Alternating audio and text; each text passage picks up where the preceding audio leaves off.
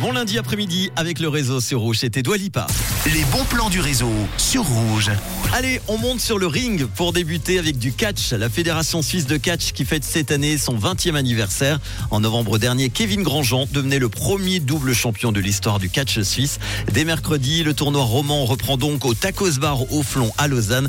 Toutes les deux semaines, retrouvez Kevin Grandjean, Elias Richer, Yoshihiro Yamada ou encore Quentin Meuvli en découdre sur le ring pour arriver en finale. Les phases de poule s'étendront jusqu'à la mi-avril. Ça commence mercredi donc au Tacos Bar au Flon à Lausanne. Toutes les infos sur le site spwcatch.com.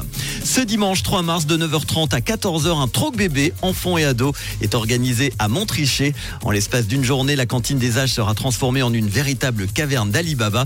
Vous allez pouvoir trouver autour de 15 000 articles d'occasion à partir de 50 centimes. Il y aura des jeux, des jouets, des livres, du matériel puriculture, des vêtements ou encore des chaussures parmi d'autres évidemment. Il y aura également une buvette avec de la petite restauration sur place et un parking facile et gratuit. C'est ce dimanche à la cantine des âges à Montrichet.